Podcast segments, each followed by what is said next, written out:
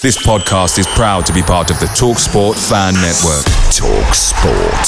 Powered by fans. The TalkSport Fan Network is proudly supported by McDelivery, bringing you the food you love. McDelivery brings a top-tier lineup of food right to your door. No matter the result, you'll always be winning with McDelivery. Order now on the McDonald's app and you'll get rewards points delivered too. So that ordering today means some tasty rewards for tomorrow. Only via app at participating restaurants. eighteen plus rewards registration required. Points only on menu items, delivery fee and terms apply. See mcdonalds dot com. The TalkSport Fan Network is proudly teaming up with Free for Mental Health Awareness Week this year. We understand that the journey as a supporter isn't always smooth sailing, but rest assured you're not alone. There's a vast network of fellow fans who share your passion and may be experiencing similar challenges. Honesty is key in any relationship. If your friend asks you how you are feeling, tell them honestly. If you're going through a difficult time, let them know. Opening up about how you are feeling can really make a difference. After all, they are your mates for a reason. Let's all take a moment to talk more than football. Hello and welcome to this week's No In Never podcast, episode ninety-nine of the No In Never podcast. With me this week are James and Natalie to go over Saturday's nil nil draw at home to Ipswich Town. And we're going to talk about the transfer window as well, since that's flown open. Does it fly open or slam shut? Fly open sounds like it could be a thing. Um, not much entertainment on shore at the turf on Saturday, James. Fairly tight game between two good defensive teams. What did you make of the performance? Um... You know, I, I didn't think it was awful, but I don't think it was good at the same time. I think it's a tough one to say because I think early on it, it became clear that the referee wasn't really keen on giving anything Andre Gray's way, and I think after that it sort of took away our main attacking threat. There weren't many cr- chances created from either side, were there? It was, it was very much a, a midfield battle, I think. Two teams playing a lot of long ball football as well. Yeah, and I, I think as well there was... Um, It was a lot of per- perimeter play, really, wasn't it? It was like, you know, the ball kind of got to the edge of the area, and then there was a bit of a battle, and then it got to the edge of the of, of other area, and that was kind of just the way the game went. The ball was getting lumped one way to the other, and never actually making it into the danger zone. So, um, I, I think it was one that really both teams would probably forget. But I think it was exactly what Ipswich came for, you know, a, a draw at the turf, and I think that's what they, they wanted. It was very stop-start, wasn't it, Natalie? From the very start, I think, um, was it Christoph Beryl went down and there was a three, four-minute delay right in the opening couple of minutes. That seemed to to really set the tone for the afternoon.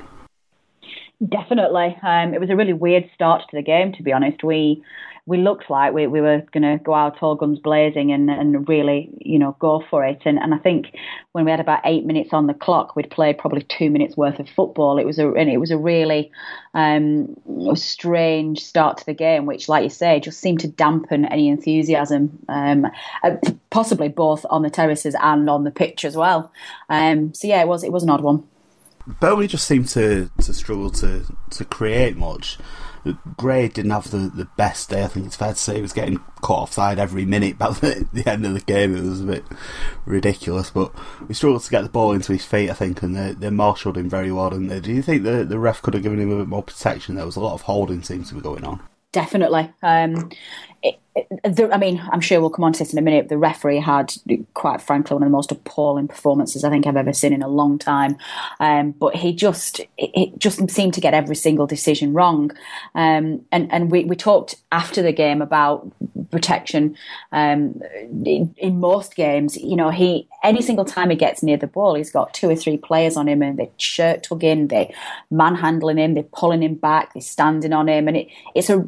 He seems to attract a really physical um, defence of his play, and I think that's possibly because he is a very strong physical player.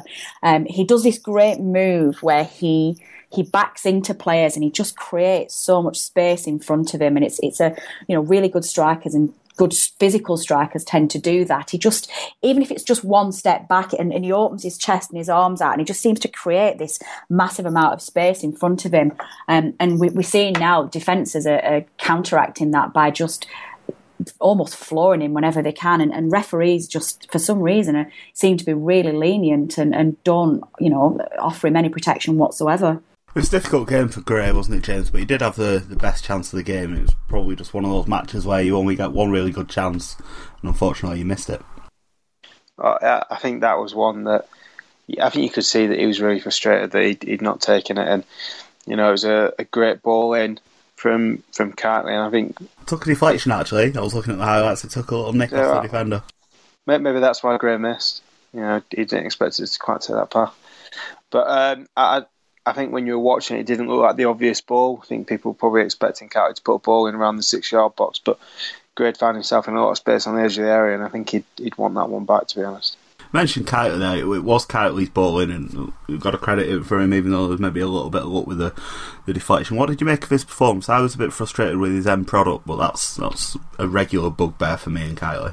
I, I think he's exactly what, what we've missed in a lot of other games. Obviously, his end product's not been quite there, and I think that's been the case his you know his whole Burnley career. And partly that might be because he's he's not really played enough consistently since the end of the prom, uh, promotion season, but.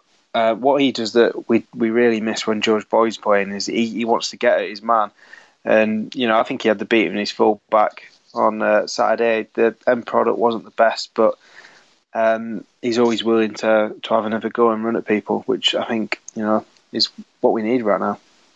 Natalie, you noticed when, when his number went up that he didn't seem particularly happy with the decision. Uh, obviously, censor yourself, but you were using your lip-reading skills, weren't you? It's a family podcast. It is a family podcast, so we won't directly translate this. But yeah, he'd um, he'd just taken, I think he'd either just taken a throw-in or, or there was something had happened that the, the game had stopped right in front of where we sit. Um, and we, we don't sit that many rows um, back from the pitch, so we usually have a pretty good view.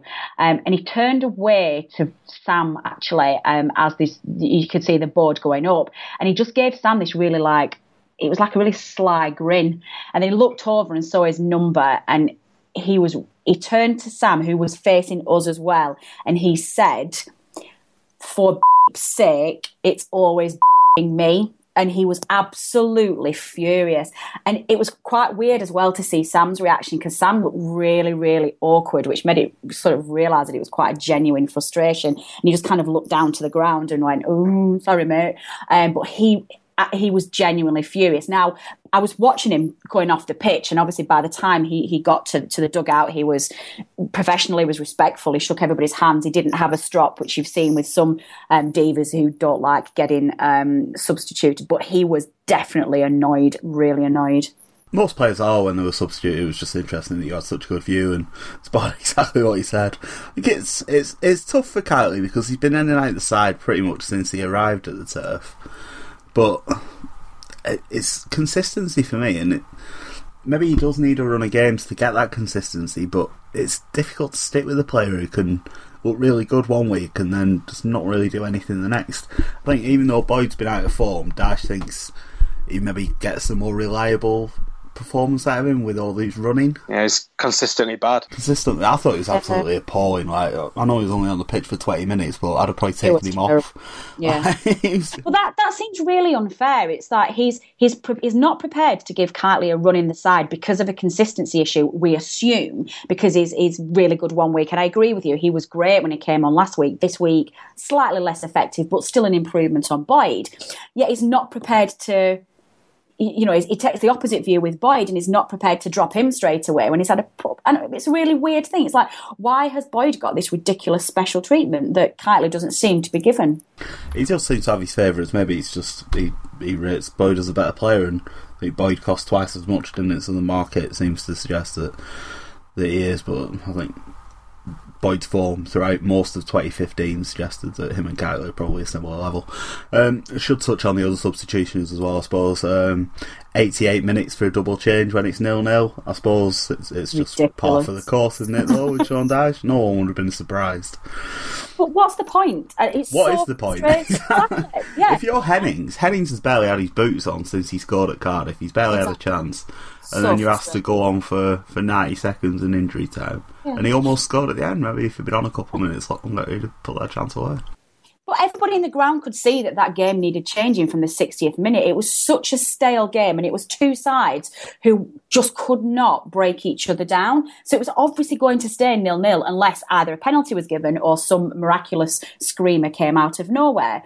What was the point of bringing people on with three minutes to go? It, I get so frustrated sometimes with, with Dyche's substitution tactics, and that was the pinnacle of it for me on Saturday. I just think it was ridiculous. I, I, I think I put on Twitter that it felt like he was trolling me in particular because I've got so irate at it, and it just doesn't bother me anymore. I I, I, I, got, I think Borough was when I was getting the most mad because he took so long to change it, and after that I'm just like, he's not going to change. So I think he stalks you on Twitter. I think he's got some kind of secret Twitter profile. Knowing how much he loves Twitter, he he, he overfollows you. And he does the polar opposite of what you want to do, Jamie. Yeah, I need to put my account on private, I think. James, I, I suppose there's nothing new to say about the substitutions, is there? But um, I think Dyche said that he, he didn't want to change the feel of the game. Um, I don't think there's anything he could do to change the feel of the game, was it really? It was the, I think it was all about the referee. Well, it was quite a poor game, um, and he put George Boyd on, so he certainly didn't change the feel of the game. Well, well, you know, maybe he thought George Boyd could outrun the referee and he'd, you know, not miss something. I'm not sure. Uh, to, to me, the, the game was sort of ruined when um, it took the referee sort of seventy-odd minutes to give Burnley a meaningful decision. Um, you know, once it was clear that the defenders could do pretty much whatever they wanted to Andre Gray on the edge of the box, I think we might as well have packed up and gone home at that point. It's difficult, isn't it? Because you, you want it to be a fair battle, and I think players like Gray have to get a bit more protection. Like, there was one in particular where Gray got the better of the battle and was about to turn and run away, and the defender just hauled him down and got away with it. And it's like, what what's Gray supposed to do if if he engages with the defender and comes out on top and then gets absolutely tackled to the ground, rugby tackled? It just seems pointless. Uh, the the worst one for me was actually the one where the ball had sort of gone into the air, you know, miles up. It bounces and neither of them had touched the ball yet, and the defender just sort of climbs onto Gray and smothers him into the ground, and the referee gives absolutely nothing. Like, you know, he hasn't even been given the opportunity to play the ball, and he's been fouled, and there's nothing given. So it was an interesting day for the referee. While we're on the referee, then we should mention the, the disallowed goal um, that Ben Mee scored. Mee himself said that he wasn't sure what the offence was. Um, I'm not sure if you had the chance to see any replays, James, but uh, can you shed any light on that? Do you think it was another poor decision? I also have absolutely no idea what it was given for, but uh, what I did notice was, I think, I don't know if it was about that incident, but soon after, Ben Mee was talking to the referee, and the referee just seemed to be gesturing about a shirt pull. So whether he thought someone was being impeded in the box, I'm not sure, but um, he didn't really seem to be in a hurry to give it, and you couldn't really tell what it was for, to be honest. And, and I didn't see any Ipswich players really appealing for anything either. That was so, the strange thing so. for me. I, I was looking at the... I was in the cricket field stand, and the, the post in the middle was completely blocking my view, so I didn't even see the ball go in, let alone any sort of um, blocking. Looking at the highlights today, it looked like Gray was maybe standing in front of the keeper. That was the only thing I could see, that maybe Gray had been judged to have blocked the, the keeper, and the way the ref treated Gray, it wouldn't surprise me if he'd found a reason to disallow a goal um, for that. But yeah, looking at the highlights, the man that Mee was with, he was staring at the floor as if he knew he'd he'd just got done and made a mistake, not asking the referee to disallow it because he'd been fouled. Um, Natalie, what was your view of that incident? I, I'm exactly the same. I must have looked at that goal like fifty times. I cannot for the life of me find where, where the, the foul is. And I find it absolutely ludicrous if it is a shirt-pulling offence, given that he didn't recognise shirt-pulling as an offence when any Ipswich player committed it against our players. So it's it makes his performance even more laughable if that's what he's disallowed a goal for, when he just let the rest of them go for the entire game.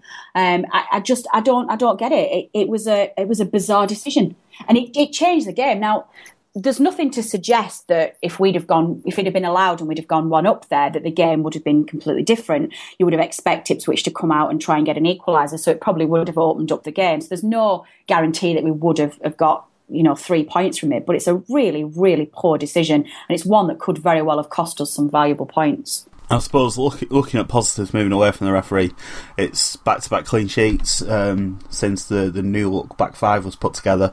And Keane and Mee looks a, a very good partnership. Ben Mee, who we talked about his height and whether that would be a problem, um, in a very physical, difficult striker to deal with in Daryl Murphy, had another excellent game, James.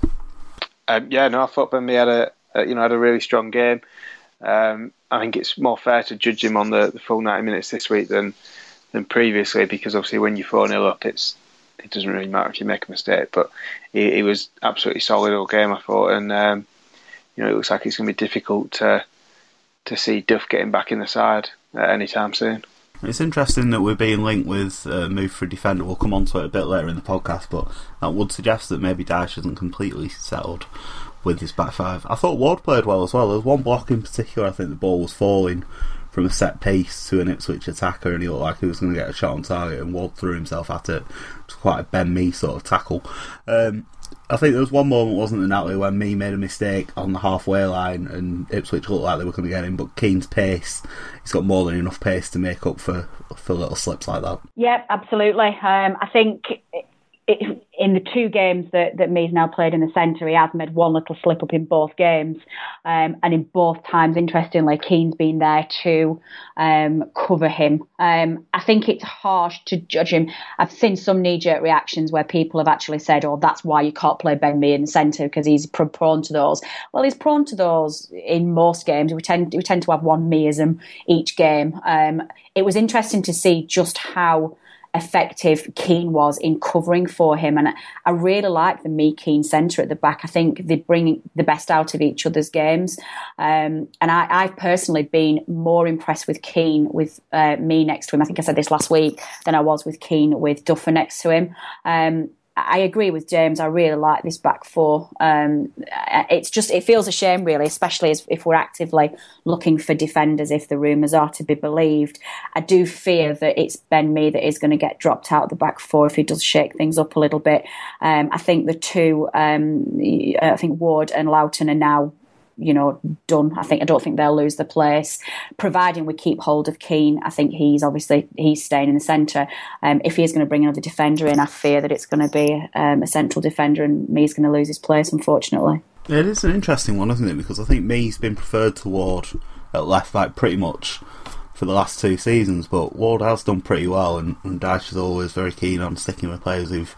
Perform well. Ward only lost his place last season when he got injured, and then he didn't get back in, did he? So yeah, it's an interesting one. I mean, I'm sure Mee would. I think Mee still sees himself as a centre back, doesn't he? So he'd probably rather be playing there. But you're right, he's playing for his place at the moment. Do you not think he looks happier though? Do you not think there's there's like a? a I've seen the he last always game. He always seemed a bit reluctant to me at fullback, especially with the ball at his feet. You could tell that it wasn't really his. Even when, when he's got the ball at his feet as centre-back, he just seems more comfortable, I think. Yeah, definitely. He's got more options. When you're at left-back, you can basically go inside to a midfielder and show him for it, back or down the line. Like, you've not got that many options. Yeah, definitely. I agree. Okay, moving on then. You mentioned um, the, the defender that we're, we're being linked with. There's reports came out on Monday when we were recording the podcast on Monday, reports that we've made a bid for Brentford's James Tarkowski, Manchester-born defender. I think he's twenty-four. Um, Brentford, of course, we raided for Andre Gray at the start of the season. They're doing quite well this season. They're tenth in the league, but the suspicion is if we were determined to get him, we'd probably be able to with a deal to be done. Reports said two point three million was the bid that was rejected. Um, James, I don't know if you've seen much of Tarkowski, but a player we were linked with when he was at Oldham, but he went to Brentford instead. Um, to be honest, I've, I've not seen anything of him, but um, yeah, I think it's exactly the position we need to be focusing on, um, you know, strengthening. Uh, it, you know, right now the, the back four does look good, but I think um, you know you, you need some cover for if you know form dips of one of the centre halves, and you know obviously Michael Duff's been a great servant to the club, and he, he's, in many ways he's still a great player, but. Um, he lacks a little bit on the pace side, and I think that's why it wasn't a surprise that he was dropped against Bristol City, a side with a lot of pace. And um, you, you know, you, I think you probably need younger legs in there as backup to to make sure that we're able to play the sides that have quicker forwards and, and not struggle. What's your view on what Natalie just said? Was that, that, that Ben Mee's the vulnerable one of the current back four? Um, I'd say it's probably Stephen Ward or. Yeah, it's, it's probably Stephen Ward, I think, because clearly we've seen Ben Mee has been first in line for that position, um, and he, I think he's, a, I think he's still ahead of Ward in the in the pecking order, um, and it just happens to be that he's playing at centre back at the moment. But I think if someone had to come out, I think it'd be Ward who came out, and Mee'd go back to left back. But I, I'm reluctant to say the defence is as fixed as is what Narty said, because I don't think Loughton can afford many more performances like he had away at Hull.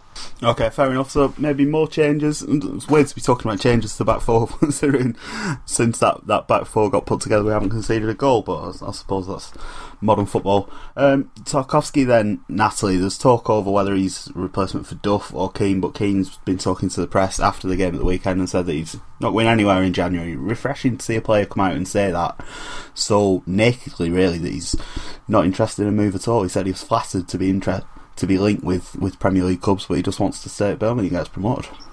Yes, I like that very much. It puts, uh, and it's quite unusual for us. We we we tend to get hit with the silent treatment and, and spend an entire transfer window biting our nails and trying to lock players in cupboards because we don't want them to go. And I think in previous years where we have been a perceived selling, actually I don't think it is perceived, we have been a selling club. Um, when you hear rumours of one of your star players on their way out and then it gets knocked on the head straight away, it's, it's quite a, a refreshing tra- change and one that I do welcome very, very much so. I, I would assume then that Tarkowski would be signed to play with Keane, maybe with half an eye on Keane potentially mo- moving elsewhere at the end of the season. But it, it would make little sense for us to go and spend two, three million quid, however much, on, on a defender and then to be then sat on the bench.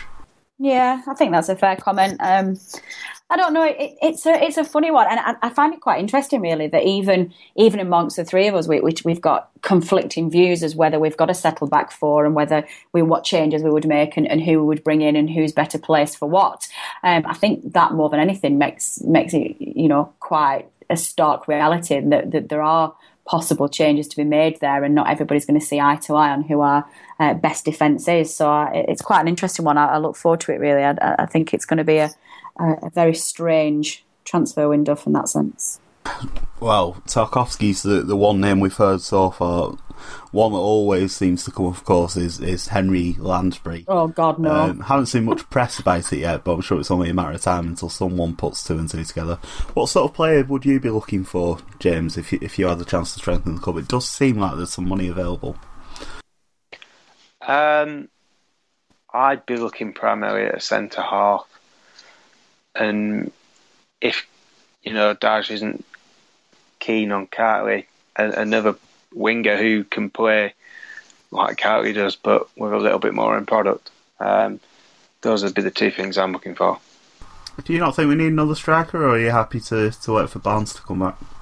Uh, I really don't think Barnes is that far away, to be honest. Um, you know, it sounds like they're really happy with the progress he's made, and, and that it might not be too long for him. Um, and in which case, I think, you know, having the free... well. Three, four strikers we've got now is, is probably more than enough in the in the meantime. Is, is there not a bit of a fear with Barnes that he comes back and he's not quite the Ashley Barnes we know? I mean, he obviously will take a little bit of time to get back to to his usual standard anyway, but I think most people would say Sam Vokes isn't quite the player he was two years ago.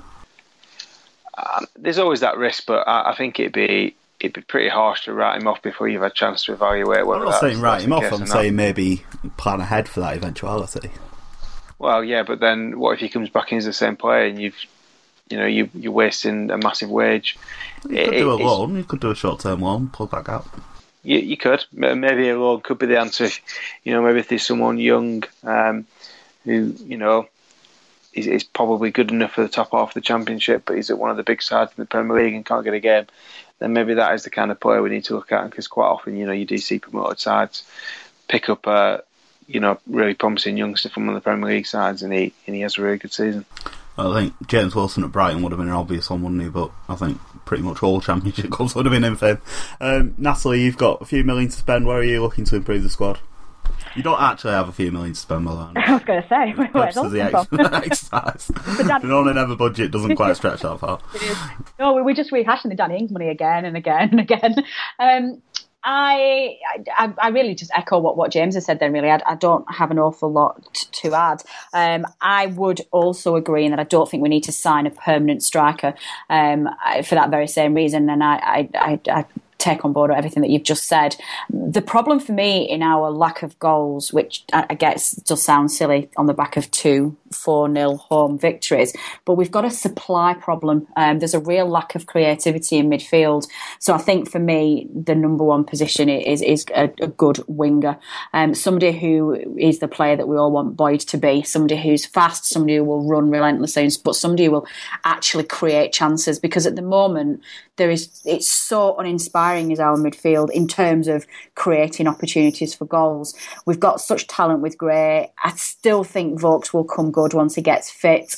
Um, and obviously, I think, like you say, Barnes is on his way back this season. Uh, we've also got, you know, Hennings and, and Long as well. So I think if we can just find some inspiration in that midfield, then we will start scoring a lot of goals. So that would be where I would spend the money. Although saying that, I have heard today the rumours of us getting Crouch on loan till the end of the I, season. I saw Crouch mentioned a couple of times on Twitter and thought, yeah, that, that seems utterly ludicrous. Yeah, it just seems a very bizarre thing, but you never know. Crouch up front. Well, we, a, we tried to sign him, didn't we? fifteen years ago or something, when there was the race riots, and it came up. It came up with his missus, and the town was on fire. And he said, "No, I don't think so." And I think that's when he ended up going to Q P R.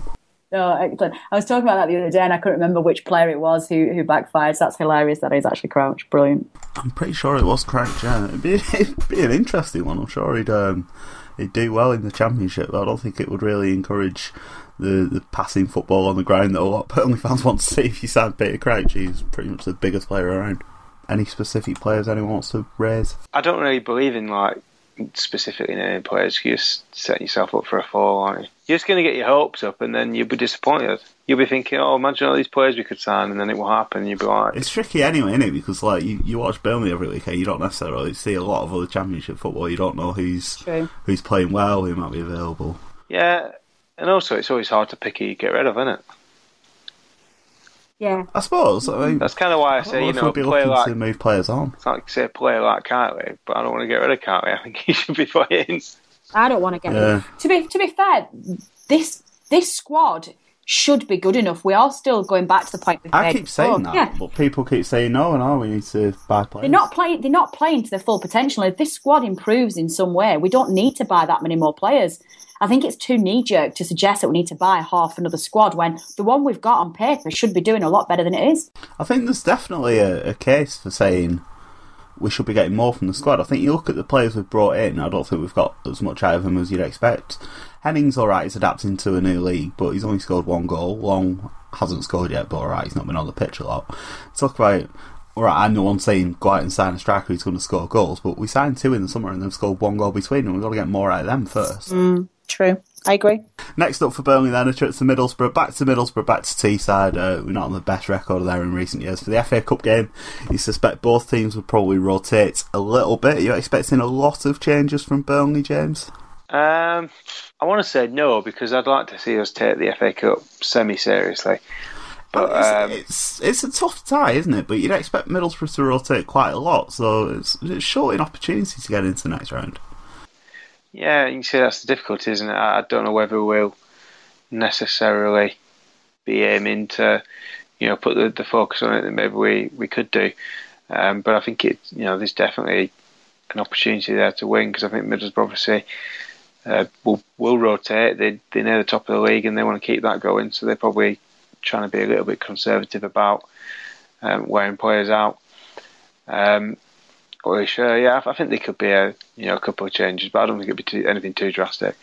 Probably worth pointing out that Middlesbrough rotated when we went up there for the league game. I think they made four or five changes and still beat us quite easily. So their squad depth is, is quite clearly better than ours, although the manager's more keen to use the squad.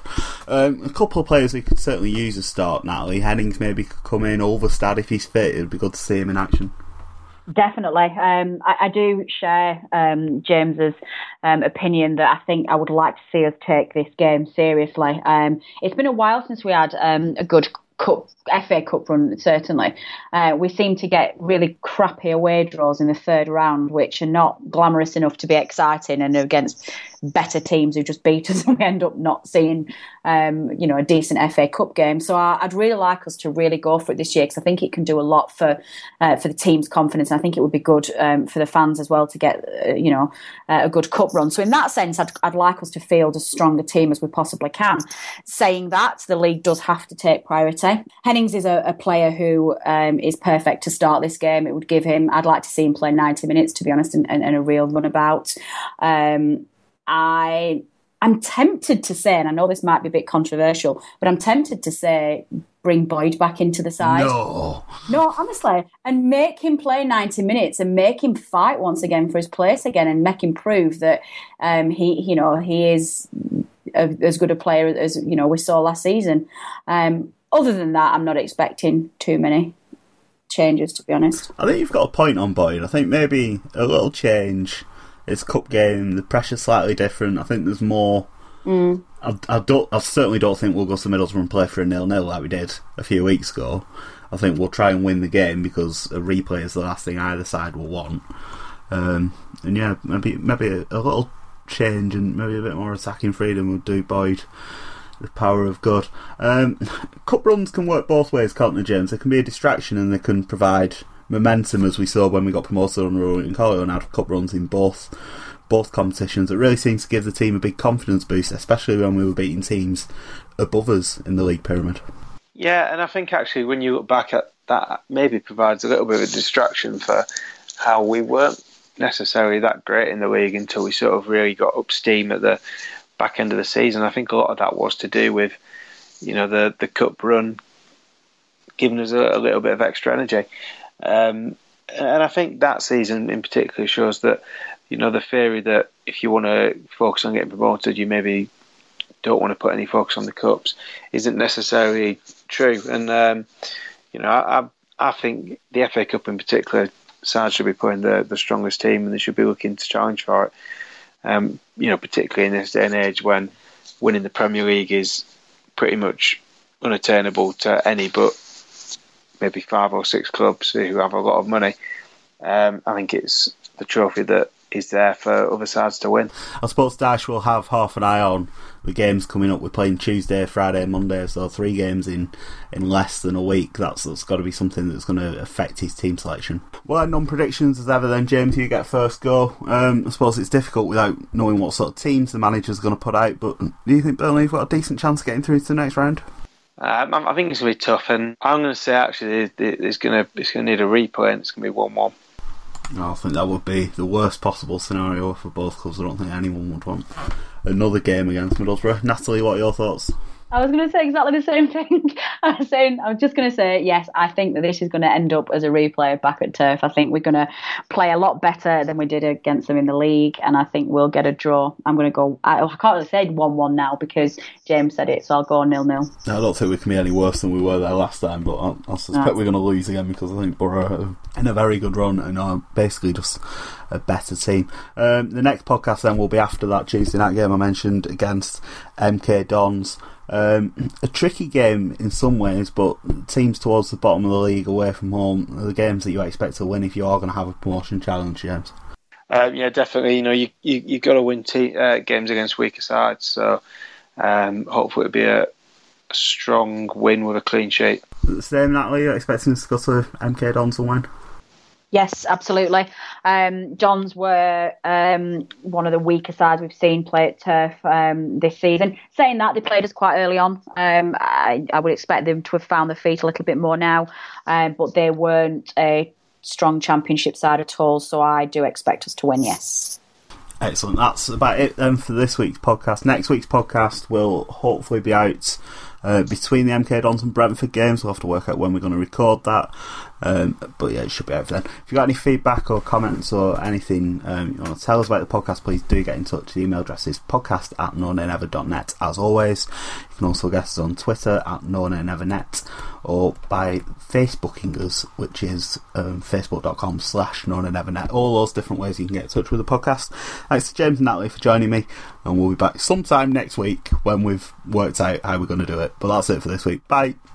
The TalkSport Fan Network is proudly teaming up with Free for Mental Health Awareness Week this year. As football fans, we often pride ourselves on knowing everything. from which substitution can turn the game around to the quickest route home to beat the crowds. However, when it comes to discussing feelings with our friends, we might not always feel as confident. That's why we're here to equip you with the right tools so you can reach out to those who can help. If your mates are struggling, let them know that the Samaritans are free to call on one one six, one two three. That's one one six, one two three. They are there to listen without judgment or pressure, twenty-four seven, three hundred sixty-five days of the year. Let's all take a moment to talk more than football. Away days are great, but there's nothing quite like playing at home. The same goes for McDonald's. Maximise your home ground advantage with McDelivery. Order now on the McDonald's app. At participating restaurants, eighteen plus, serving times, delivery fee and terms apply. See mcdonalds dot com. This podcast is proud to be part of the TalkSport Fan Network. TalkSport. Powered by fans.